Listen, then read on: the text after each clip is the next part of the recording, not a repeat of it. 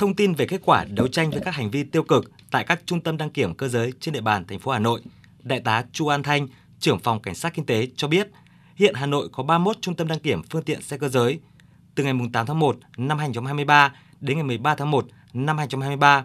cơ quan điều tra công an thành phố đã phát hiện 9 vụ sai phạm tại 10 trung tâm đăng kiểm phương tiện giao thông cơ giới tại các huyện Thanh Oai, Sơn Tây, Trương Mỹ, Bắc Từ Liêm, Nam Từ Liêm, Hà Đông, Thanh Trì. Các lỗi sai phạm tại các trung tâm này là nhận hối lộ để bỏ qua các lỗi không đủ điều kiện đăng kiểm,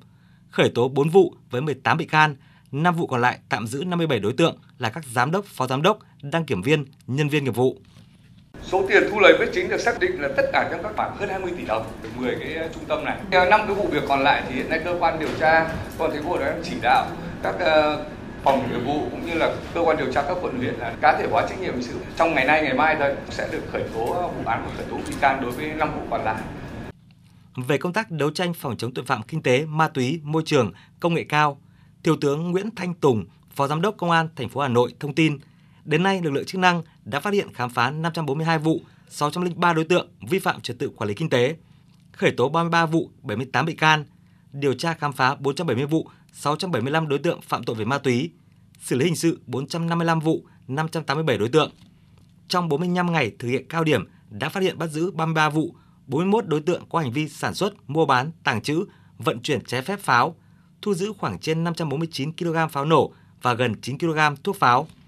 Công tác bảo đảm trật tự an toàn giao thông, trật tự đô thị được đảm bảo, tai nạn giao thông được kiềm chế, giảm trên cả 3 tiêu chí. Cùng với đó, công tác phòng chống cháy nổ được thực hiện quyết liệt. Thiếu tướng Nguyễn Thanh Tùng, Phó Giám đốc Công an thành phố Hà Nội cho biết.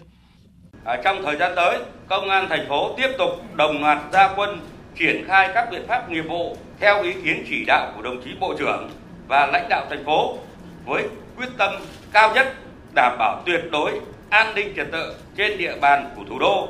để nhân dân được đón xuân vui tươi, an toàn, lành mạnh,